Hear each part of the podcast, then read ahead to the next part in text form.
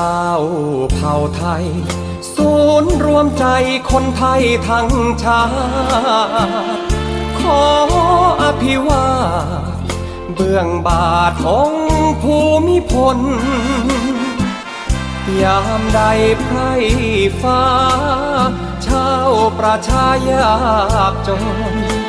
ทรงห่วงกังวลดังหยาดฝน ฉลมพื้นลาถึงว่าป่าดงพรืดไพรพงทรงสู้ดันดน ถึงกายมองมน แดดฝนไม่คิดนำพา ร่วมสุขร่วมทุกข์ทุกหรือสุขมีมา ทรงแผ่เมตตา ให้ชาวประชาชื่นใจ มิ่งควันดวงใจชาวไทยทั้งพ้องพอแสงเรื่องรองพุดพองดังร่มโพใหญ่ พระบารมี เป็นที่ลือขานน้ำไกล ข้าบาทภูมิใจ ล้นเกล้าวเผ่าไทยแห่งวงจักรีเหนือยิ่งสิ่งใดเหนือดวงใจชาวไทยรักยิ่ง เหมือนเป็นควันมิง พักพิงยามทุกภัยมีชาวไทยแหนหวง ยิ่งกว่าดวงชีวิต แม้นใครคิดย่ำยีไต่ฝ่าทุลีขอพลีที่แทน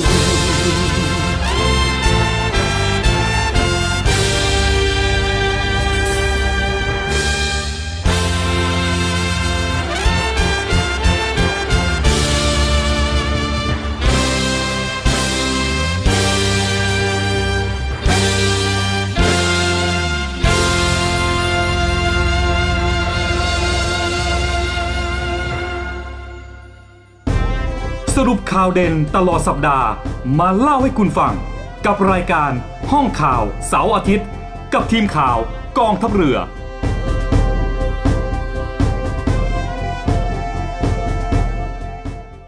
สวัสดีครับคุณผู้ฟังก็ขอต้อนรับคุณผู้ฟังเข้าสู่รายการห้องข่าวเสาร์อาทิตย์กับผมบอยสุรศักดิ์จันทรมณี แล้วก็พิทักษ์ทักษ์พาวงศ์ทางสถานีวิทยุ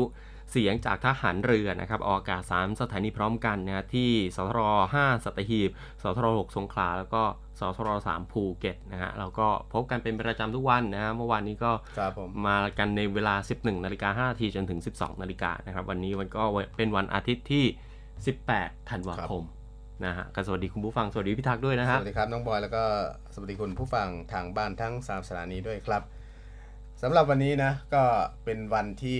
สิ้นสุดการเดินทางของเทศกาลฟุตบอลโลกอ่าถูกต้องแล้วครับคุณผู้ฟังอ่าอืมกว่าจะมาถึงวันนี้ แมตช์นี้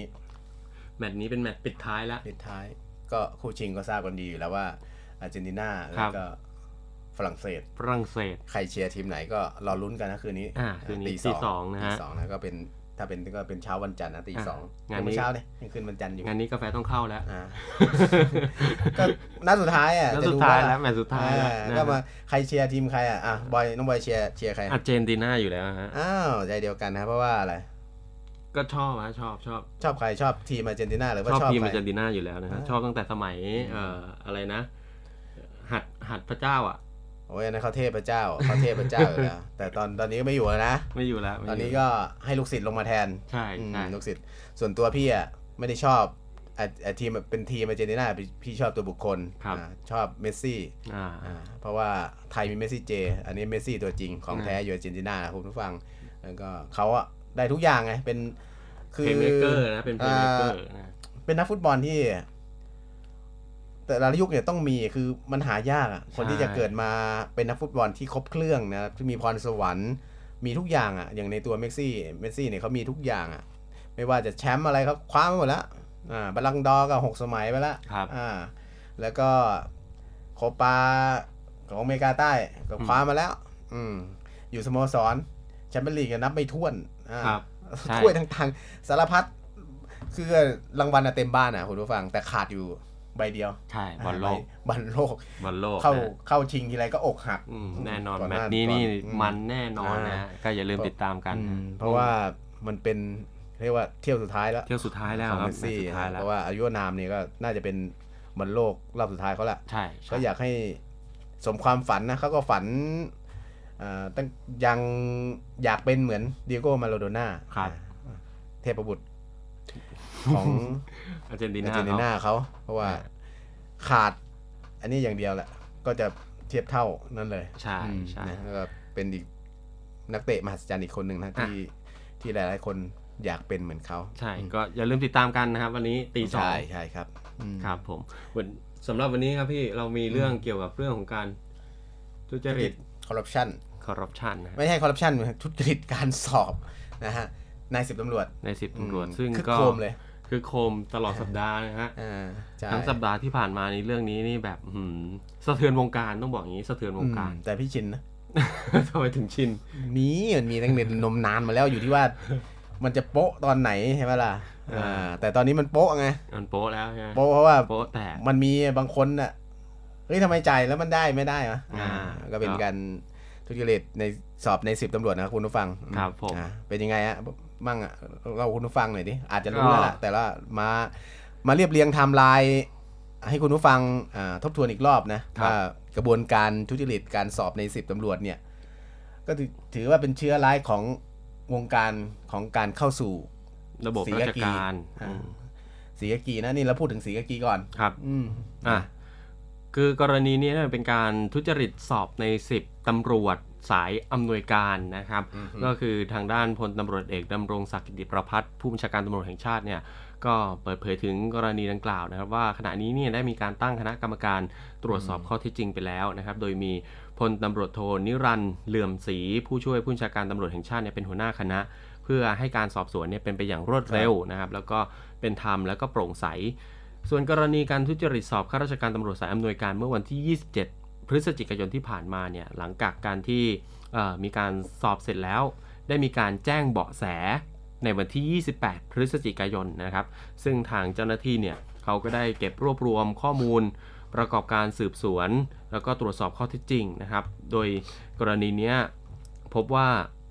โพยคำตอบนะครับมีการเฉลยตรงกับปัญหาข้อสอบครับในหลายข้อนะครับแต่ในชั้นนี้เนี่ยกำลังตรวจสอบว่า ถูกนำมาใช้ขณะเข้าสอบ หรือว่าเอ่อเป็นการทำขึ้นภายหลังการสอบเสร็จสิ้นไปแล้วนะครับครับผมการทุจริตการสอบเข้าเป็นนักเรียนใน 10ตำรวจรุ่น 2 ของตำรวจภูธรภาค 9 เมื่อเดือนเออมีนาคม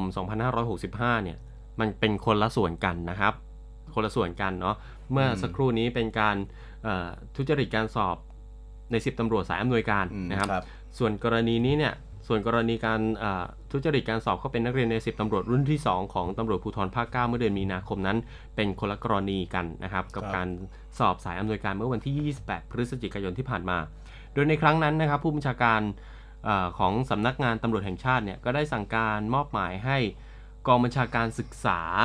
ไปทำการสอบสวน แล้วก็ตรวจสอบจนพบการทุจริตเกิดขึ้นนะครับและได้ส่งมอบสำนวนการสืบสวนให้กับตำรวจภูธรภาค 9 เพื่อดำเนิน เอ่อเพื่อดำเนินการต่อไปอืมครับนะผมฮะเขาก็บอกครับว่าความคืบหน้าของกรณีเนี้ยการทุจริตสอบเข้ารับราชการเป็นนักเรียนใน 10 รุ่นที่ 2 ในพื้นที่ตำรวจภูธรภาค9เนี่ยครับซึ่งเกิดเมื่อมีนาคม 65 เมื่อต้นปีนะฮะมีข้าราชการตำรวจที่อาจจะมีส่วนเกี่ยวข้องกับกระบวนการนี้นะครับคุณผู้ฟังครับอ่าทางสำนักงานตำรวจเนี่ยได้มีการคัดกรองและตัดสิทธิ์อ่าผู้ที่ทุจริตการสอบทั้งหมด ออกจากกระบวนการพวกนี้แล้วเรียบร้อยนะฮะ ก็คือยกเลิกไปเลยครับอ่าส่วนกรณีที่มีการตรวจพบทุจริตในห้องสอบเนี่ยศูนย์ฝึกอบรมภูธรตำรวจเอ่อตำรวจภูธร9เนี่ยได้มีการร้องทุกข์ดำเนินคดีกับผู้เข้าสอบที่ปรากฏหลักฐานการทุจริตอย่างชัดเจนอ่าในการสอบครั้งนี้กับพนักงานสอบสวนสถานีตำรวจภูธรเมืองสงขลาไว้เรียบร้อยแล้วฮะและคดียังอยู่ระหว่างการสอบสวนนะครับครับ โดยในส่วนของข้าราชการตำรวจ ที่มีข่าวว่าเกี่ยวข้องอายศร้อยตำรวจเอกหญิงอะครับอ่าตามหน้าข่าวของสื่อพิมพ์ต่างๆ หรือข่าวสื่อออนไลน์ต่างๆสำนักข่าวต่างๆนะครับครับ เพราะว่ามียอดเงินเข้ามาในบัญชีอะจำนวนมาก และอาจจะมีส่วนเกี่ยวข้องกับการทุจริตในการสอบนั้นตำรวจภูธรภาค9ก็มีการแต่งตั้งคณะกรรมการขึ้นมาสอบสวนข้อเท็จจริง กับร้อยตำรวจหญิงคนดังกล่าวเรียบร้อยแล้วครับซึ่งหากพบว่าผลการสอบสวนข้อเท็จจริงนะมีผลอย่างไรเนี่ยเขาก็ จะมีการดำเนินการในขั้นต่อไปอีกอีกครั้งหนึ่งนะครับคุณผู้ฟังครับ ใช่ครับ ซึ่งจากกรณีที่พบว่ามีการทุจริตอาสอบเข้านักเรียนในสิบตำรวจเอ่อทางภาคตำรวจเก้าภูธรภาคเก้านะครับ พบว่าเป็นขบวนการใหญ่นะครับอืมคุณครับผู้ฟังผมตั้งแต่โรงเรียนกวดวิชาเลย แล้วก็มีอืมนายตำรวจเข้าไปเกี่ยวข้องนะครับ มีการคิดค่าหัวตั้งแต่ราคา 2 0 0 0 0 0 ไปจนถึงกว่า 1 ล้านบาทนะครับ โดยมีการตรวจสอบเส้นทางการเงินอ่า ตำรวจต้องสงสัยกับญาติพี่น้องร่วมขบวนการเนี่ยก็พบว่ามีเงินหมุนเวียนกว่า 33 ล้านบาทนะคครัรับบแล้วก็มีการเสนอตั้งคณะกรรมการสืบสวนข้อเท็จจริง ของการทุจริต แล้วก็ผู้ที่เกี่ยวข้องตามกฎหมายด้วย ล่าสุดทางด้านพันตำรวจเอกอุเทนนุ้ยพินนะครับรองผู้บังคับการอำนวยการโรงเรียนในร้อยตำรวจปฏิบัติราชการ กองการสอบกองบัญชาการศึกษาครัก็บผมออกมาให้ข้อมูลนะครับว่าการทุจริตดังกล่าวเนี่ยเกิดขึ้นจากการสอบรับอา สอบรับสมัครนักเรียนใน 10 ตำรวจนะครับประจำสังกัดตำรวจภูธรภาค 9 เมื่อวันที่ 27 มีนาคมนะฮะเบื้องต้นพบว่ามีบุคคลที่เข้าข่ายการทุจริตการรสอบเนี่ยจำนวน 35 รายด้วยกันนะครับมีผู้ที่มีส่วนเกี่ยวข้องกับการทุจริตดังกล่าวเนี่ยก็มีตั้งแต่เจ้าหน้าที่ตำรวจระดับรองสารวัตรอำนวยการของตำรวจภูธรภาค 9 เองนะครับแล้วก็เจ้าหน้าที่ตำรวจควบคุมสนามสอบ และโรงเรียนกวดวิชาที่ ทำหน้าที่ในการจัดหาผู้สมัครสอบที่ต้องการคำตอบนะครับอืมที่ต้องการเฉลยนั่นเองอ่าครับโดยผมโดยผู้สมัครเนี่ยจะต้องเสียค่าดำเนินการหัวละ 5 0 0แสนบาทก่อนที่จะได้รับคำตอบในช่วงเช้าของวันสอบนะฮะดูราคาแล้วน่าตกใจ น่าตกใจนะห้าแสนบาทนี่มาที่ไหนเขาบอกสองแสนถึงหนึ่งล้านบาทโหนี่ยอมกัน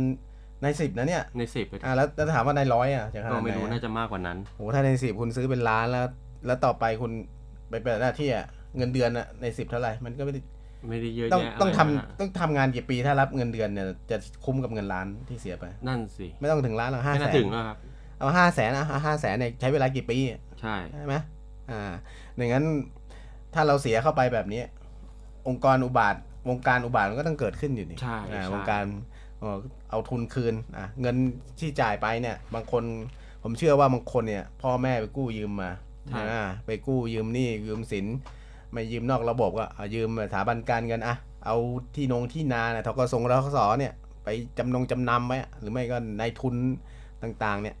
อ่าแล้วมีเหรอจะไม่เอาคืนใช่มันก็จะก่อนจะเอาคืนก็ววียเข้าสู่ไระบบวงจรเป็นหนี้วงนี้หนี้หนี้ในระบบของราชการคืออะไรสากลสหกรณ์อ่าสากล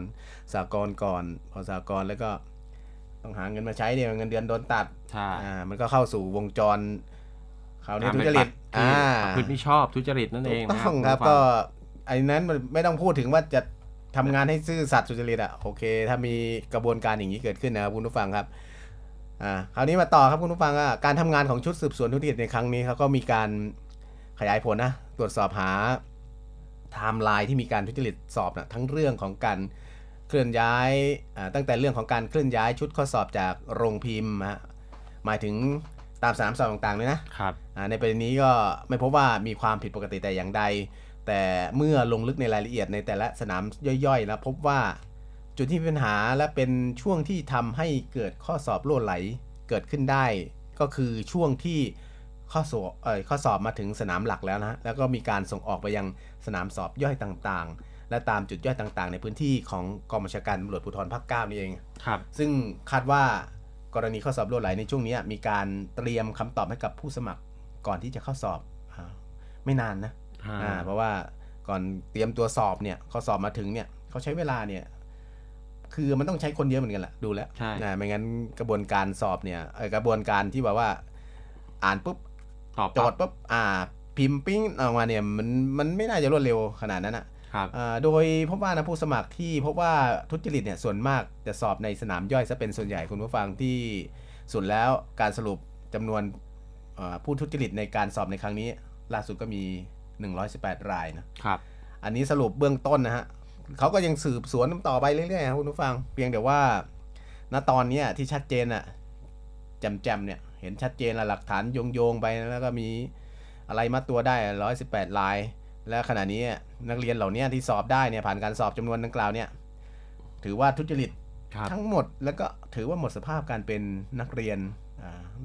ในสิบอ่าเป็นที่เรียบร้อยฮะส่วนการดำเนินการ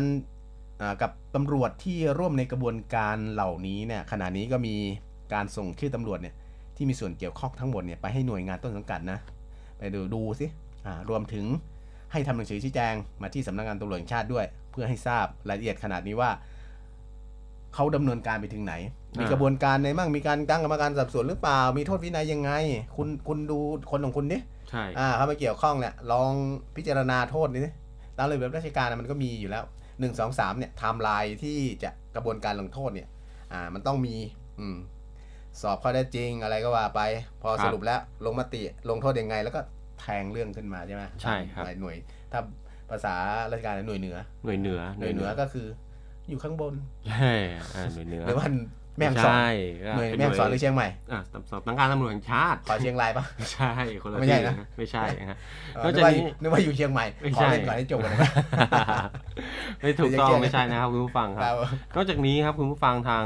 พันตำรวจเอกอุเทนเนี่ยก็ยังอืมให้ข้อมูลอีกว่าครับทางคณะทำงานของของท่านเนี่ยได้รับคำสั่งให้ตรวจสอบการทุจริต การเปิดรับนายตำรวจอำนวยการประจำกองบัญชาการตำรวจภูธรภาค 5 เมื่อวันที่ 27 พฤศจิกายนที่ผ่านมาด้วยนะครับ ซึ่งเบื้องต้นจากการสอบสวนก็พบว่าเอ่อมีความเชื่อมโยงกับเครือข่ายของกลุ่มที่กระทำการทุจริตการสอบใน 10ตำรวจอืมครับประจำกองบัญชาการตำรวจภูธรภาค 9 ด้วยนะฮะซึ่งก็คือเป็นขบวนการเดียวกันเนี่ยแหละอืมนะฮะซึ่งขณะนี้เนี่ยยังอยู่ในขั้นตอนของการรายงานชี้แจงไปยังหน่วยต้นต้นสังกัดของเออผู้บังคับบัญชานะครับ แล้วก็สำนักงานตำรวจแห่งชาติ คาดว่าการดำเนินการในส่วนของผู้สมัครสอบเนี่ย จะใช้วิธีการคัดแยกผู้ที่อ่าทำการทุจริตสอบนะครับออกจากจำนวนผู้ที่สอบผ่านการคัดเลือกนะครับ แล้วก็ดึงรายชื่อของเออตัวสำรองเนี่ยขึ้นมาแทนนะฮะแต่ขณะนี้ก็อยู่ระหว่างการดำเนินการยังไม่แล้วเสร็จนะครับ ก็ครับจึงไม่สามารถที่จะเปิดเผยรายละเอียดถึงจำนวนได้ว่ามันมันมีจำนวนเท่าไหร่นะครับอืมในส่วนครับของตำรวจภูธรภาค 5 นั่นเองนะฮะ ส่วนการป้องกันครับท่านก็บอกว่าการป้องกันที่ดีที่สุดในการเอ่อป้องกันการทุจริตการสอบเนี่ยก็คือควรจะเป็นการจัดสอบที่เกิดขึ้นภายในสนามหลัก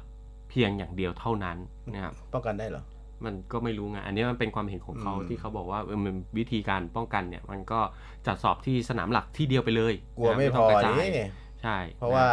มันเป็นหลักอะมันเป็นห้องอะยังจุคนได้เยอะอะสนามหลักอย่างเงี้ยไปยืนยังไงอืมนั่งสอบยังไง ก็อยู่ที่ว่าเขาจะไปจัดสถานที่ยังไงอ่าอันนี้ก็เป็นแนวทางในการแก้ไขของเขาอ๋อนี่ไม่รับมุกพี่เลยนะ ไม่รับมุกเลย รับไม่ลงเลยรับ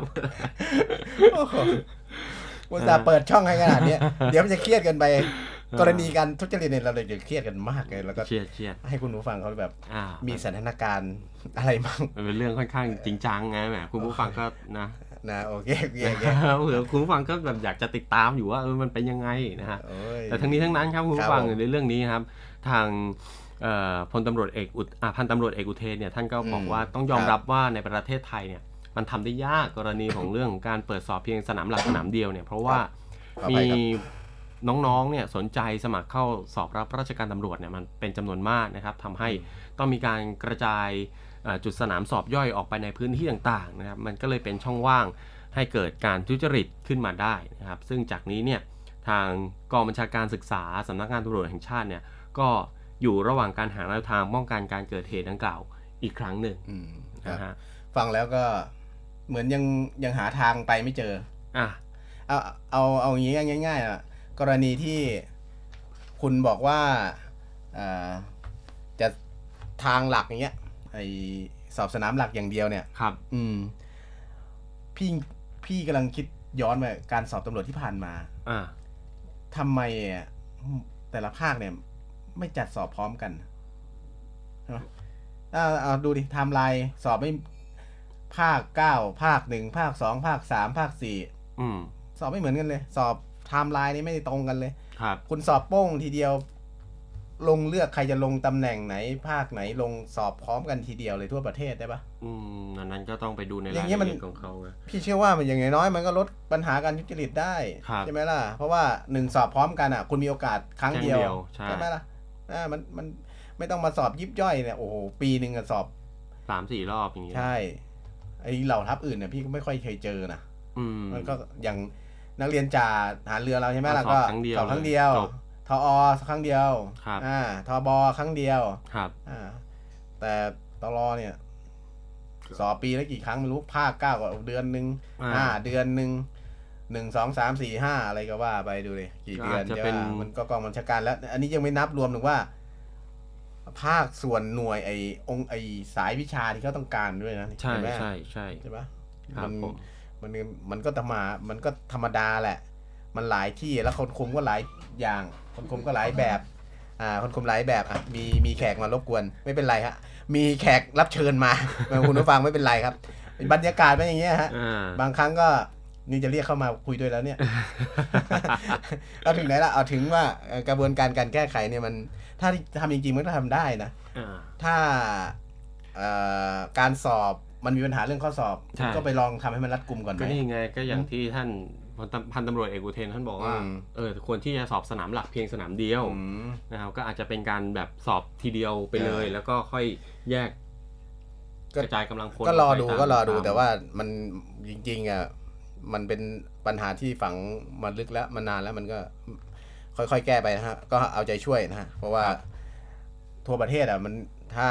ทำให้มัน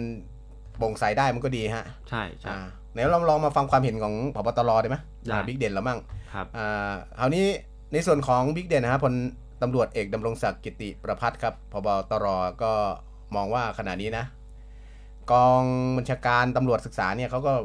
ได้รายงานประเด็นทุจริตต่าง ๆ เนี่ยเข้ามาแล้วล่ะอืมที่เกิดขึ้นเนี่ยเข้ามายังสำนักงานตำรวจแห่งชาติแล้ว โดยเบื้องต้นก็การทุจริตในพื้นที่ภูธรภาคเก้าเนี่ยซึ่ง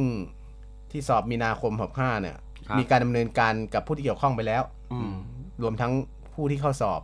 เจ้าหน้าที่ต่างๆ ในบางส่วนด้วยครับ อืมก็โดนกันตัวหน้านะแต่จะกี่คนน่ะเขายังไม่ระบุอะเขาก็ใช่ มันยังไม่เสร็จสิ้นกระบวนการมันนะฮะมันมีระบุอะเบื้องต้นแต่ว่าพี่ว่ามันน่าจะเป็นเยอะกว่านั้นน่าจะซึ่ง เยอะกว่านั้น ถ้าเขาไปต่อเนี่ยมันอาจจะเจออะไรที่ใหญ่ๆกว่านี้ก็ได้อ่าอ่าเป็นเพราะว่าไปได้นะครับกระบวนการอย่างนี้นะ ถ้าหลักกุยเงินเงินสะพัดเหมือนกันนะ ใช่ อันี้แค่ที่เดียวนะเนี่ยร้อยสิบแปดคนใช่ไหมเบื้องต้นที่เขาเปิดเผยออกมาเฉพาะไทนี่ยม์ไลน์ไอ้บัญชีเนี่ยสามสิบกว่าล้านใช่ไหมใช่อ่าใช่ไหมนิดนิดหน่อย อันนี้คือหนึ่งในส่วนยิบย่อย ยังไม่ใช่ส่วนหลักด้วยเป็นซ้ำนะยอดภูเขาน้ำแข็อ่างส่วนการสอบในพื้นที่ภูธรภาคห้าเนี่ยพบตรเนี่ยท่านก็บอกว่า ยังอยู่ระหว่างการเอ่อพิจารณานะการสอบสวน การตรวจสอบต่างๆ เนี่ยยังยังไม่มีความชัดเจนครับซึ่งก็ต้องดูว่า มันจะเป็นยังไง เพราะว่าของภูธรภาคห้าเนี่ยเขาเพิ่งสอบไปพฤศจิกายนที่ผ่านมาอ่าใช่ใช่ไหมไทม์ไลน์ภาคเก้ามีนาครับภาคห้าห้าก็พฤศจิกาอืมต่อไปภาคไหนอะนะมันก็เป็นไทม์ไลน์อย่างเงี้ยซึ่งก็มีการลงคำสั่งต่างๆ เนี่ย มันก็หลายๆ อย่างนะแล้วก็มีรายงานข้อเท็จจริงว่าที่ประชุมของการสอบสวนเนี่ยกรณีของภาคเก้าเนี่ยเขาบอกว่าการสอบปากคำของอาผู้ที่เกี่ยวข้องเนี่ยเบื้องต้นพยานหลักฐานเนี่ยที่รวบรวมมาเนี่ย สามารถสรุปและตรวจสอบประเด็นต่างๆเนี่ยได้ดังนี้นะครับคุณผู้ฟังประเด็นแรกเนี่ยก็คือ ในส่วนของกรณีการรับส่งหรือปัญหาข้อสอบของหน่วยภูธรภาคเก้าเนี่ยข้อเท็จจริงปรากฏว่าเรื่องนี้คณะทำงานประสานข้อมูลเนี่ยอ่ามีการประสานข้อมูลกับพันตำรวจเอกอุเทนอ่านุ้ยพินเนี่ยฮะครับซึ่งก็ได้รับมอบหมายให้ดูแลเรื่องนี้ทราบว่าในส่วนของการรับมอบข้อสอบเนี่ยเกิดขึ้นเมื่อ 27 มีนาครับเวลาตีสองอืม ส่งมอบข้อสอบให้เรียบร้อย แล้วก็มีการส่งต่อให้กับพันตำรวจเอกหญิงเฉลียวผิวแดงฮะซึ่งในนี้ก็เป็นในส่วนของภาคเก้ากับพวกรวม 4 คนอืมและสิ่งที่ส่งมอบไปเนี่ยก็มีการประกอบด้วยเอ่อกล่องบรรจุข้อสอบจำนวน 86 กล่องสำรอง 5 กล่องรวมเป็น 91 กล่อง แล้วก็ซองตัวอย่างลายมือชื่อของอนุกรรมการปิดกล่องปัญหาข้อสอบเนี่ยทั้งหมดเนี่ยแล้วก็ส่งเอ่อหนังสือส่งมอบปัญหาข้อสอบต่างๆเนี่ยก็รวมอยู่ในนี้ด้วยอ่า แล้วก็มีการส่งมอบข้อสอบเนี่ย ไปถึงภาคเก้าจริงๆนี่ก็9นาฬิกาของวันของตอนเช้าใช่เอ้ยขออภัยครับ10นาฬิกาของตอนเช้าอ่าอ่านะซึ่งทางด้านพันตำรวจเอกอุเทนนุ้ยพินเนี่ยก็ได้ตรวจสอบเส้นทางของรถขนส่งข้อสอบนะครับ จากระบบ GPS เนี่ยพบว่าอืมออกเดินครับทางผมจากโรงพิมพ์ที่จังหวัดสมุทรปราการนะครับในวันที่ 27 มีนาคม ถึงสนามบินสุวรรณภูมิ แล้วก็รอส่งขึ้นสายการบินเนี่ยระหว่างเนี้ยคือไม่พบบุคคลใดเข้าไปยุ่งเกี่ยวกับกล่องปัญหาข้อสอบนะครับ จนกระทั่งกล่องปัญหาข้อสอบเนี่ยถูกส่งไปถึงสนามบินหัดใหญ่นะครับ ก็มีอ่าเจ้าหน้าที่หน่วยสอบของตำรวจภูธรภาค9เนี่ยมาตรวจสอบ ก็ไม่พบร่องรอยการฉีกขาดนะครับอืมครับซึ่งในชั้นนี้เชื่อว่าไม่มีการรั่วไหลของข้อสอบระหว่างการขนส่งนะครับ จนกระทั่งเอ่อข้อสอบเนี่ย ก็กระจายไปที่หน่วยข้อสอบย่อยอ่าหน่วยสอบย่อยนะครับ หน่วยสอบย่อยทั้ง 5 หน่วยสนามเนี่ย ตรงนี้ก็ตรวจสอบว่าไม่พบความผิดปกติด้วยเช่นกันนะฮะครับผมส่วนประเด็นที่2นะครับก็คือข้อมูลทางการเงินของบุคคลอืที่มต้องสงสัยครับพี่ ในส่วนนี้นะข้อมูลทางการเงินผู้ต้องสงสัยเนี่ยเรื่องเรื่องนี้ครับในส่วนของคณะกรรมการตรวจสอบนี่เขาก็พบว่าอ่าประเด็นนี้เนี่ย ทำให้พิสูจน์ทราบว่าบุคคลที่เชื่อว่ามีส่วนเกี่ยวข้องในการทุจริตก็อาจจะมีชื่อบุคคล อันนี้เราก็ขอเอ่ยชื่อเลยกันนะครับว่าเพราะว่าอันนี้ก็เปิดเผยทางสื่อต่างๆ อยู่แล้ว ก็มีนายนัชธรรมรงค์นะฮะแล้วก็นางสาวรุ่นทิพย์สามีภรรยาคู่นี้นะครัเป็บนอ่าคณะทำงานขอข้อมูลการเงินทั้งสองเนี่ยไปเทียบเคียงกับธุรกรรมทางการเงินของผู้สมัครสอบที่ผ่านการคัดเลือกข้อเขียนเนี่ยรับซึ่งก็มีการรับสารภาพว่าอ่า มีการทุจริตสอบครั้งนี้จริง 35 นะคือ35จากการคนสอบสวนอ่าครับ35คน และผลการตรวจสอบยังพบว่ามีความเชื่อมโยงธุรกรรมทางการเงินโดยตรงระหว่างนางรุ่งทิพย์และผู้สมัครที่ผ่านการคัดเลือกข้อสอบ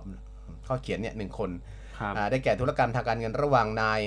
ฮานานผู้เข้าสอบกับนางลูกทิพย์เนี่ยโอนเงินเข้าเมื่อ 16ธันวาคม 64 ปีที่แล้วนะอือฮึมีการโอนโอนล่วงหน้า เพราะว่าเขาสอบเนี่ยมีนาครับ อืม แล้วก็ตรวจสอบพบมีความเชื่อมโยงธุรกรรมทางการเงินระหว่างญาติของอาผู้สมัครสอบกับนางลูกทิพย์อีก 2 คนก็คืออาธุรกรรมทางการเงินระหว่างนายชัยวัฒน์ญาติของนายธนทวัชชัยฮะผู้เข้าสอบเนี่ยมีการโอนไปหานางลุงทิพย์เนี่ยเมื่อวันที่ 13 ธันวาคมปีที่แล้วเช่นกันครับครับอ่าแล้วก็ธุรกรรมทางการเงินระหว่างนายอารี ญาติของนายชิดดีกี ผู้เข้าสอบเนี่ยกับนางลุงทิพย์เนี่ยมีการโอนเข้าเมื่อ 9 ธันวาคม แล้วก็ 25ธันวาคมของปีที่แล้วเช่นกัน รวมการโอนทั้งสิ้นเนี่ยครับหนึ่งล้านหกแสนสี่หมื่นบาทครับ จากการตรวจสอบในครั้งนี้ นี่ก็เป็นประเด็นที่สองที่เกี่ยวกับอ่าการตรวจสอบธุรกรรมทางการเงินกับอ่าจำกับผู้สมัครที่มีการรับสารภาพที่เขาตรวจพบชัดชัดชัดเจนในในอ่าเบื้องต้นนะ ใช่อืมใช่ครับผมเดี๋ยวช่วงนี้เราพักกันสักครู่ช่วงหน้าอ่าเดี๋ยวเรามาติดตามเส้นทางการเงินกันอ่าอีกต่อว่าครับผมหลังจากที่เขาขยายผลไปแล้วเนี่ยเขาเจออะไรบ้างครับผมครับพักสักครู่เดียวครับ กองทัพเรือได้จัดตั้งศูนย์ประสานราชการใสสะอาดกองทัพเรือ เพื่อเป็นศูนย์กลางในการป้องกันการทุจริตคอร์รัปชันการประพฤติมิชอบ การร้องเรียนในส่วนที่เกี่ยวข้องกับกองทัพเรือ หากผู้ใดพบเห็นการปฏิบัติดังกล่าว สามารถแจ้งบ่อแสหรือร้องเรียนได้ที่ ศูนย์รับเรื่องราวร้องทุกกองทัพเรือ หมายเลขโทรศัพท์ 02475 4789 หรือที่ www. ร้องทุก navy. mi. th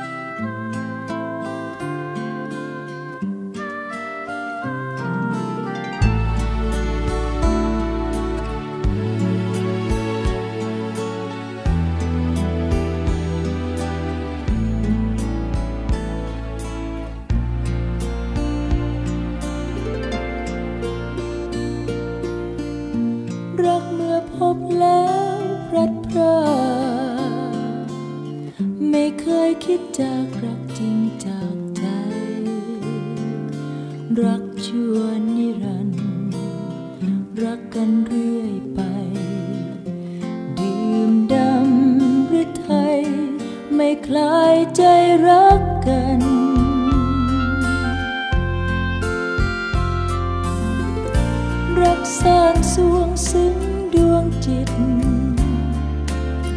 ความรักฝังจิตจิตจมผูกพัน รักเราหวานชื่น ทุกคืนทุกวัน ไม่แปรรักปัน เปลี่ยนใจไปให้ใคร ตัวตายยัง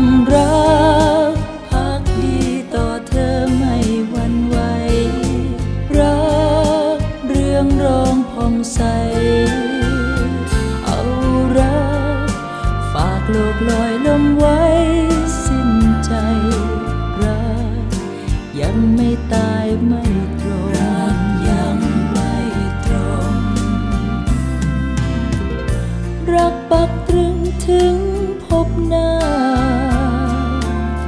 ความรักเหนือกว่าคำกวีเอ่ย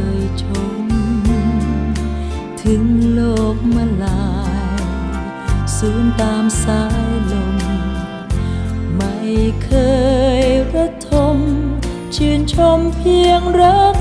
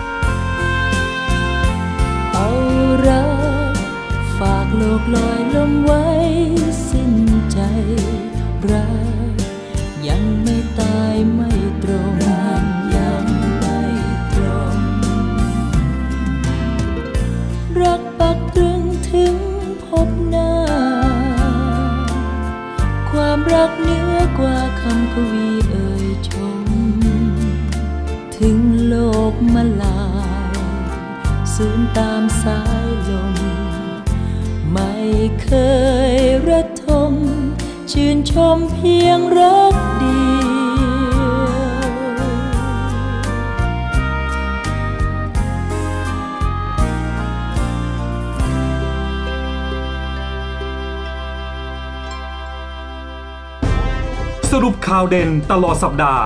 มาเล่าให้คุณฟัง กับรายการห้องข่าวเสาร์อาทิตย์ กับทีมข่าวกองทัพเรือ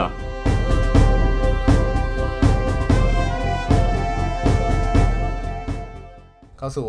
ช่วงที่ 2 กันต่อครับกับการทุจตริรตวจสอบทุจริต อ่าการใช่สอบครับในสิบตำรวจยังคงนะฮะ อยู่กับอ่าเส้นทางการเงินนะฮะใช่ครับประเด็นที่2ฮะซึ่งตรวจพบเรื่อยๆใช่ครับ เรื่อยๆอืมครับผมเป็นยังไงบ้างครับน้องบอย ครับ ซึ่งทางคณะทำงานตรวจสอบธุรกรรมทางการเงินของอนางสาวรุ่งทิพย์เนี่ยเขาก็ตรวจสอบเพิ่มเติมนะครับว่ามันมีการเชื่อมโยงไปที่ที่ไหนบ้างนะครับ ล่าสุดนะครับก็มีตรวจตรวจสอบแล้วพบว่าเชื่อมโยงธุรกรรมทางการเงินเนี่ยไปยังหลายบุคคลด้วยกันนะครับ ทั้งกับนายนัชธรรมรงค์สามีนะครับโอนจากนายนัชธรรมรงค์เนี่ยไปหานางสาวรุ่งทิพย์เนี่ยแล้านบาทนะครับบุคคลที่ 2 ก็คือจากนางสาวระหว่างนางสาวรุ่งทิพย์กับ ร้อยตำรวจเอกหญิงรพัสดาเป็นพี่สาวนะครับ เมื่อเดือนมกราคมเนี่ยจำนวน 17 ครั้ง เป็นเงินประมาณอ่า13 ล้านบาท7 13 ล้าน7แสนบาทนะครับ แล้วก็เมื่อวันที่ครับ30 มีนาคมอีกจำนวน 5 แสนบาทนะครับ นอกจากนี้ยังมีอ่ายังตรวจพบธุรกรรมทางการเงินระหว่าง นางสาวรุ่งทิพย์กับนายวุฒิพัฒน์ก็คือสามีของเอ่อร้อยตำรวจเอกหญิงรพัสดานะคครัรับบเงินโอนไปให้ นายวุฒิพัฒน์พี่เขยเนี่ยวันที่ 29 มีนาคมเป็นเงินอยู่ที่ 3 ล้านบาทนะครับก็ยังและยังพบเอ่อการทำธุรกรรมทางการเงินระหว่างนายวุฒิพัฒน์กับเอ่อร้อยตำรวจเอกหญิงรพัสดาด้วยนะครับในอ่าห่วงเดือนมีนาเอ่อมกราคมถึงมีนาคมอืมของปีนี้นะครับก็คือปีช่วง2565เนี่ยช่วงระหว่างก่อนสอบใช่เนี่ยไทม์ไลน์เลย ใช่ครับอืมระหว่างนี้เนี่ยก็คือ 10 ครั้งนะครับ ระหว่างเดือนมกราคมถึงมีนาคมเนี่ย10ครั้ง เป็นเงิน 7 2 7 4 5 8 0 บาทครับนะครับซึ่งบัญชีชื่อนางรพัสดาเนี่ยมียอดเงินเคลื่อนไหวตั้งแต่เปิดบัญชีไปจนถึงปิดบัญชีเนี่ยรวมๆแล้วนะครับคุณผู้ฟังก็คือ 16 ล้านบาทเศษอืมนะครับครับผมส่วนบัญชีของนางสาวรุ่งทิพย์เนี่ยมียอดเงินเคลื่อนไหวตั้งแต่เปิดบัญชีจนถึงปิดบัญชีรวม 33 ล้านบาทเศษด้วยกันนะครับ การเงินนี่ก็ ยิ่งตรวจยิ่งเจอ ยิ่งตรวจยิ่งเจออ่าใช่ครับ อืม เวลาเราตรวจสอบฮะ ทางการเงินเนี่ยมันจะเห็น มันชัดเจนไงว่ามันชัดเจน มันเชื่อมโยงถึงใครบ้างนะใช่อ่า แล้วประเด็นต่อไปครับประเด็นที่ 3 เนี่ยมีการตรวจสอบของข้อมูล IP address ด้วยนะครับ อืมของผู้ที่ใช้สมัครสอบในส่วนของภาค9เนี่ยกับกลุ่มผู้ต้องสงสัยทุจริตการสอบทั้ง 35 คนเนี่ยซึ่งการตรวจสอบก็พบว่าเชื่อมโยงมีความผิดปกติ 19 กลุ่ม 365 คนด้วยกันนะครับเพราะว่า IP address ต่างๆเนี่ยไม่ได้อยู่ในกลุ่มเดียวกันนะ อืม อ่า แต่ก็แต่ละกลุ่มเองก็เชื่อมโยงกันไปหมดอ่าครับแล้วก็ประเด็นถัดมาครับคุณผู้ฟังเชื่อว่ากลุ่มที่ผ่านการคัดเลือกเนี่ยแยกสมัครสอบคนละสถานที่เนี่ยและเวลาเนี่ยหากทุจริตในรูปแบบของการส่งคนเข้าสอบแทน หรือในรูปแบบของมือปืนเนี่ยครับรูปแบบ IP address เนี่ยน่าจะต้องอยู่ในกลุ่มเดียวกัน แต่ทั้งนี้ทั้งนั้นเนี่ยเมื่อมันไม่อยู่กลุ่มเดียวกันอืก็มประเด็นนี้ก็อาจจะตกไปอ่าใช่นะครับแล้วประเด็นที่ห้า เขามองตรวจสอบตรงที่ข้าราชการตำรวจที่เกี่ยวข้องกับกลุ่มบุคคลต้องสงสัยเนี่ยครับอ่าที่เปิดสถาบันกวดวิชาเนี่ยจากการตรวจสอบเขาพบว่าเขาว่าอ่ามีการเชื่อมโยงกับสถาบันกวดวิชานะครับ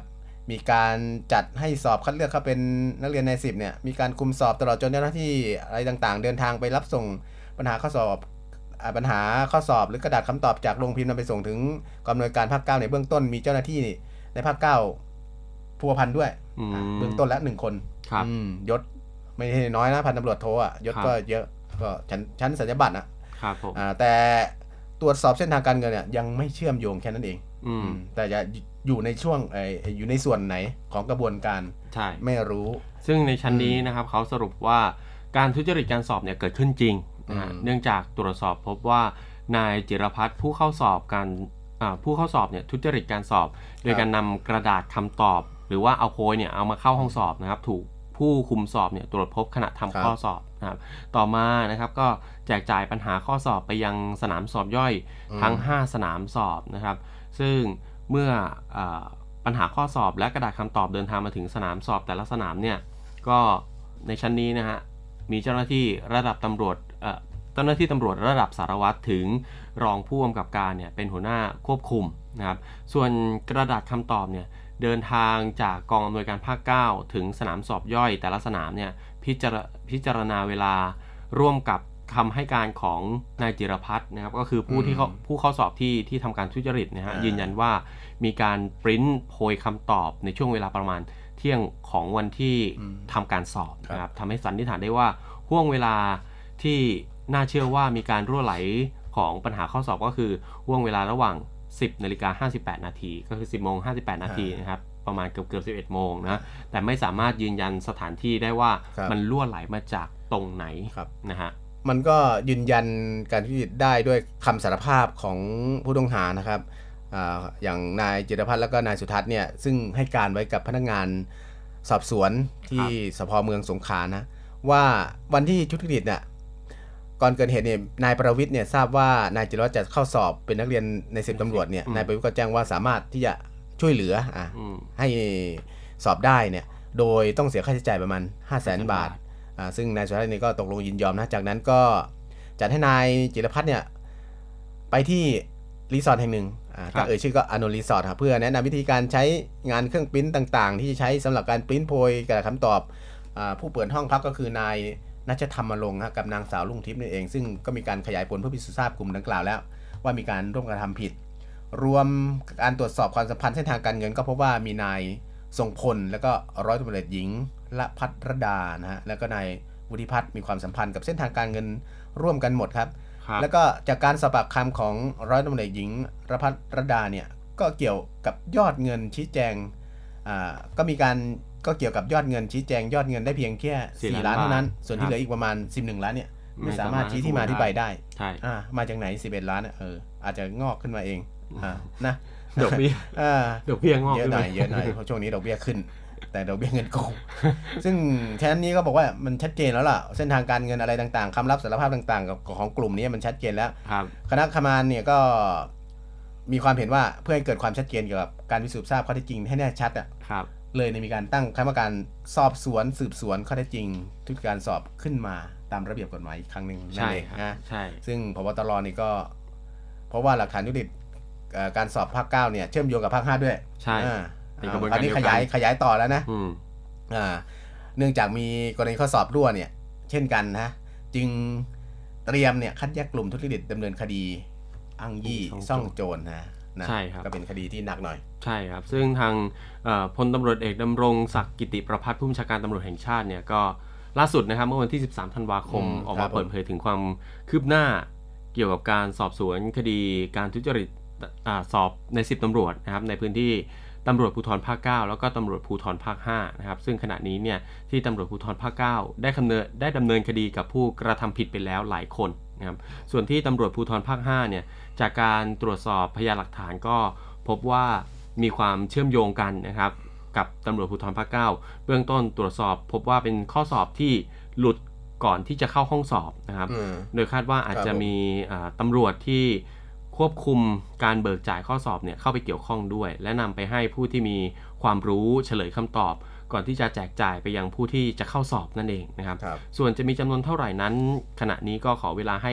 ชุดสืบสวนเนี่ยได้ดำเนินการตรวจสอบก่อนนะฮะและหากพบว่ามีความผิดจริงก็จะดำเนินคดีทั้งทางวินัยแล้วก็อาญาครับซึ่ง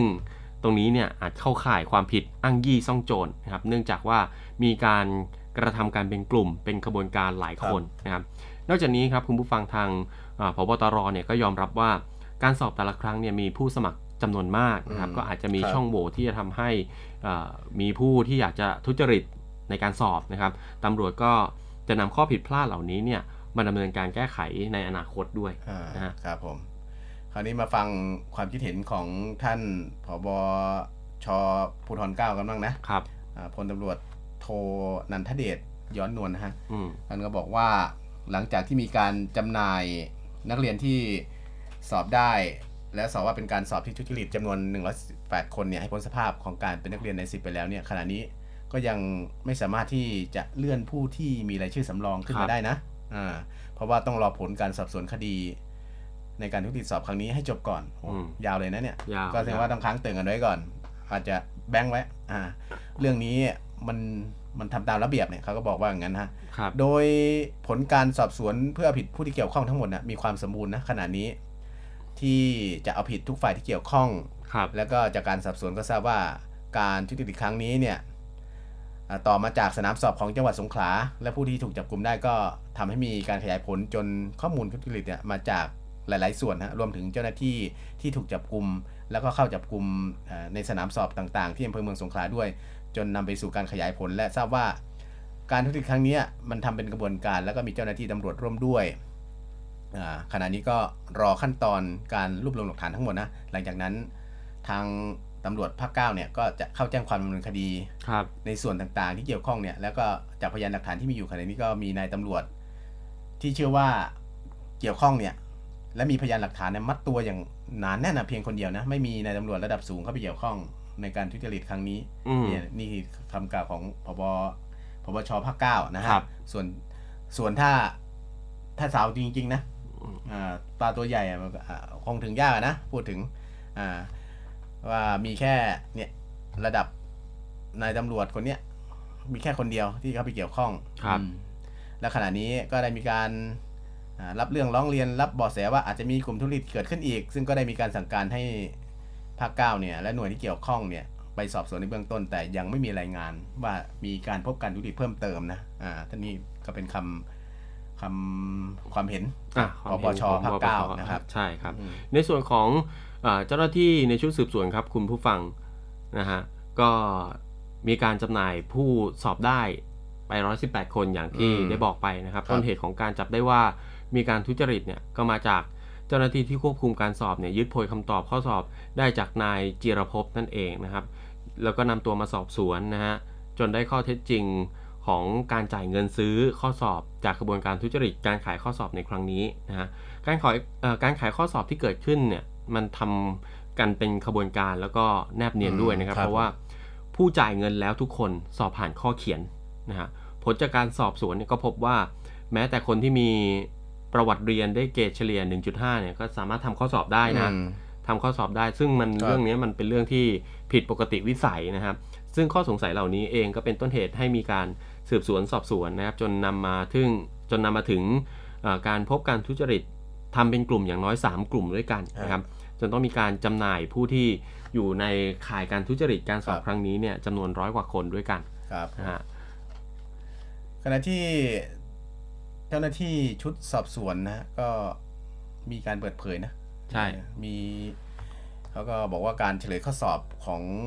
พวกนี้เนี่ย เป็นการส่งผ่านระบบ IP address ซึ่งมีอยู่ 19 กลุ่มอะมีผู้เข้าสอบจำนวนอย่างที่เบื้องต้นบอกว่า 365 คนที่เกี่ยวข้องกับ 19 กลุ่มนี้ครับ แต่ไม่ได้มีการซื้อผลข้อสอบทั้งหมดอ่าทุกกลุ่มหรือทุกคนนะฮะครับจะเป็นการแบบว่า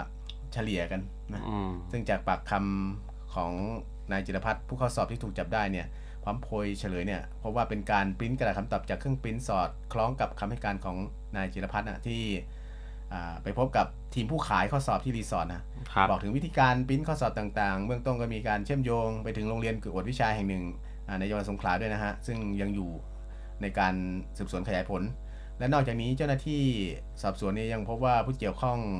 ในการธุรกิจข้อสอบเนี่ยจะมีการกระจายข้อสอบไปยังศูนย์ฝึกอบรมภูธรภาคเก้าไปยังสนามสอบย่อยเนี่ยอาขอไปครับ พบว่าในส่วนของ ภูธรภาคเก้าเนี่ยที่มีการกระจายข้อสอบไปยังสนามสอบย่อยเนี่ยไม่พบว่ามีการบกพร่องแต่อย่างใดฮะหรือทุจริตในขั้นตอนนี้ ซึ่งจากการสอบสวนเชื่อว่าการทุจริตในครั้งนี้เกิดขึ้นในพื้นที่จังหวัดสงขลาเพราะเป็นกระบวนการที่เกี่ยวข้องทั้งหมดอยู่ที่สงขลานะอืมก็เป็นพื้นที่ที่บอกว่าเป็นจุดศูนย์กลาง ก่อนที่มันจะขยายไปสู่พื้นที่อื่นๆนะอ่า แต่จะให้พี่มองนะ อันนี้อันนี้คือ จากที่เราอยู่กับ แล้วได้ยินมันมาเรื่อยๆเนี่ยครับอืมกระบวนการที่มันทุจริตมันรั่วจริงๆเนี่ยเอาถามว่า กระบวนการเซ็นเปิดก่อนก่อนไปไอ้ซอไอ้เปิดซองข้อสอบเนี่ยมันต้องไปเซ็นไอ้มันต้องไปเปิดต่อหน้ากรรมการกลุ่มห้องสอบใช่ไหมใช่ใช่อ่ามีเซ็นรับรองว่าไม่ปิดผนึกเรียบร้อย เอาเนี่ยเอาแบบรู้ๆกันน่ะ กระบวนการที่มันรั่วไหลจริงอะขั้นตอนการพิมพ์ก็อาจจะเป็นไปได้ครับอ่าอาจจะเป็นไปได้อะคนพิมพ์เนี่ยรู้ทุกข้อ ใช่ไหมใช่ใช่ถามว่า ถ้าคุณยืนยันว่าการแก้ขั้นสอบแต่อยู่ที่ว่าคุณไม่ได้เอาจากอ่ากรณีอาจจะไม่ใช่ไงอืมอ่า ไม่ได้เราไม่ได้หมายความว่าอย่างนี้นะคุณว่าไม่ได้หมายความว่ากรณีเนี้ยเกิดจากการพิมพ์หรือเปล่า แต่กรณีส่วนใหญ่ที่มันเกิดขึ้นกระบวนการทุจริตข้อสอบข้อสอบรั่วเนี่ยมันเกิดจากกระบวนการการพิมพ์ครับตอนพิมพ์เนี่ยกระบวนการที่เกี่ยวข้องในการพิมพ์นี่แหละ เป็นคนลักลอบเอาไปอ่าเพราะว่ามันมี มันมีพิมพ์เขียวอยู่ไงอ่าก็เป็นไปได้นะฮะก็เป็นไปครับผมได้ก็เป็นอีกหนึ่งข้อสังเกตใช่นะครับในเรื่องของการทุจริตการสอบ ก็หวังว่าอืมในการสอบครั้งหน้านะครับไม่ว่าจะเป็นของหน่วยงานราชการใดๆก็ตามครับนะครับ เรื่องแบบนี้ก็ไม่อยากให้มันเกิดขึ้น แล้วเชื่อว่ายังยังมีอีกไหมก็อาจจะมีอาจจะมีน้อยาจับได้บ้างไม่ได้บ้าง จับได้ก็เป็นข่าว จับไม่ได้ก็เงียบหายไป ก็นะครับก็อาจจะทำให้แนบเนียนขึ้นก็ได้นะอ่าคือขบวนการเหล่านี้มันก็มีการพัฒนาอย่างพวกอย่าง call center ต่อนะ ต่อไปไม่ต้องปริ้นแล้วไง ต่อไปมันอาจจะเหมือนในหนังก็ได้นะไอใช่อาจจะใช้แบบว่าแบบนี้ก็ได้ของคุณผู้ฟังไงอันนี้จะแนะนำวิธีเขาป่ะสักน้ำมันป่ะสักได้ไหมแล้วไปรูปแบบว่ามันจะแดงขึ้นอะมันเออเออแต่เราก็นะครับอะแนะนำวิธีเขาอีก ก็หวังว่า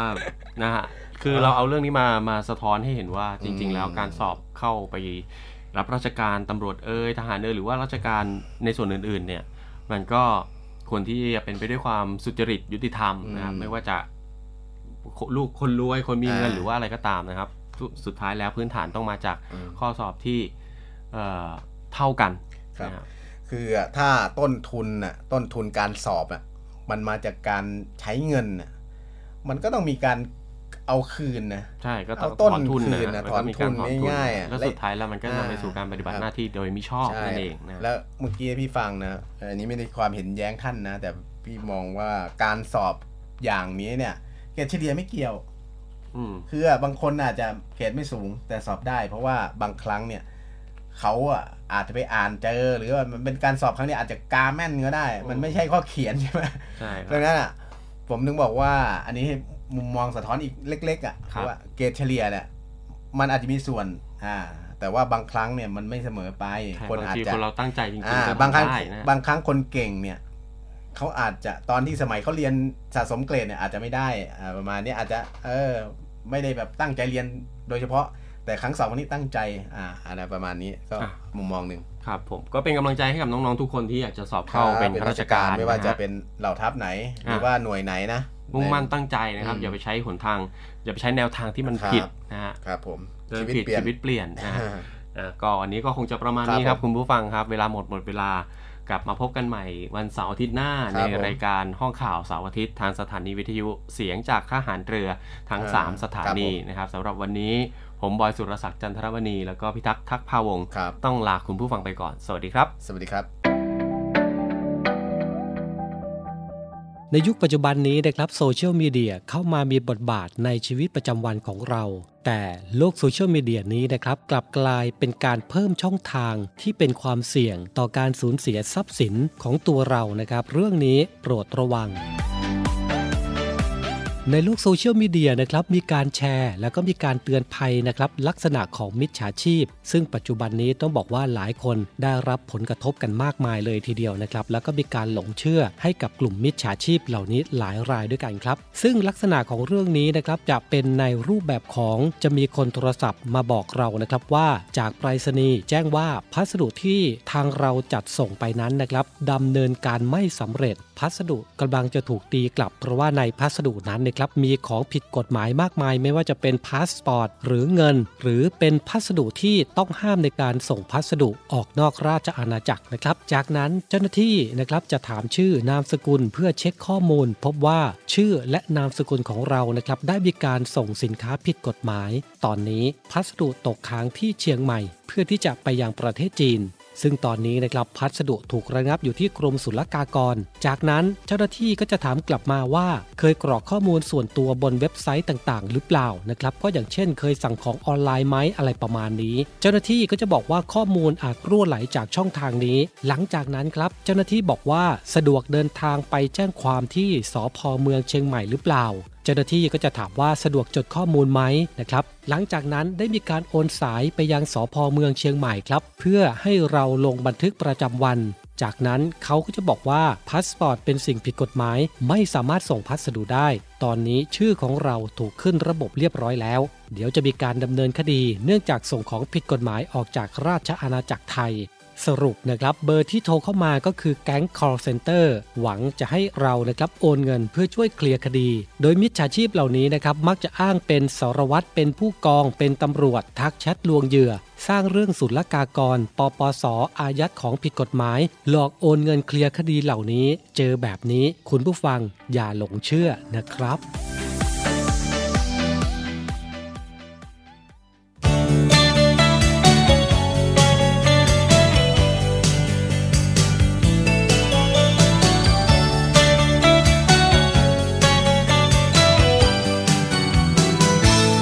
สบายสบาย ถูกใจก็คบกันไป เพราะฉันเป็นคนไม่สนอะไร ไม่เคยคิดกวนใจใคร สบายสบาย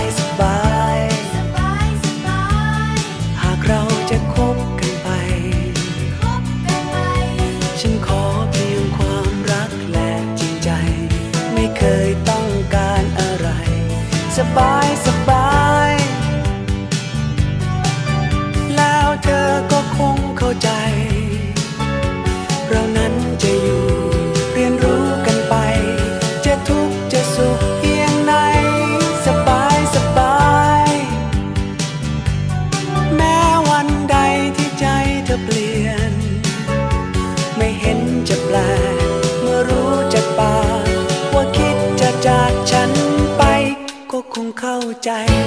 ว่าเธอต้องไป